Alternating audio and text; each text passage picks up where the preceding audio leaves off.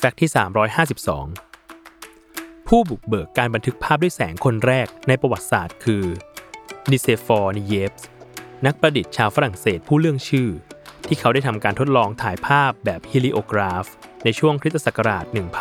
1826 ถึง 1827 โดยใช้กล้องในการถ่ายภาพที่มองเห็นจากหน้าต่างของเขา เพื่อประทับลงบนแผ่นโลหะ ผสมดีบุกกับตะกั่วทำให้ภาพดังกล่าว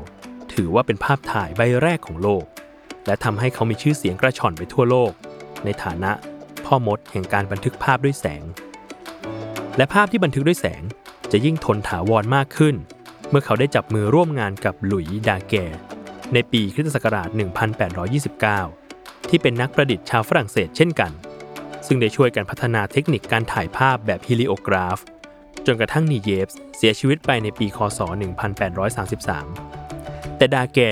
ยังคงสารงานจากนีเยฟต่อไป จนค้นพบว่าการใช้แผ่นทองแดงฉาบด้วยเงินไอโอไดในกล้องถ่ายรูปที่ได้รับแสงจะให้ภาพที่คงทนมากกว่า หากนำภาพในแผ่นทองแดงนั้น ไปผ่านการล้างและอัดภาพในห้องมืดทำให้กระบวนการการสร้างภาพถ่ายทั้งหมดนี้ถูกเรียกว่าดาแกโรไทป์ตามชื่อของดาแก อีกทั้งรัฐบาลฝรั่งเศสยังได้ซื้อสิทธิบัตรจากดาแก พื่อเผยแพร่การบันทึกภาพด้วยแสงนี้ให้ผู้คนทั่วโลกรับรู้ และนำชุดความรู้ที่ได้ ไปต่อยอดการบันทึกภาพด้วยแสงของตัวเองในที่สุด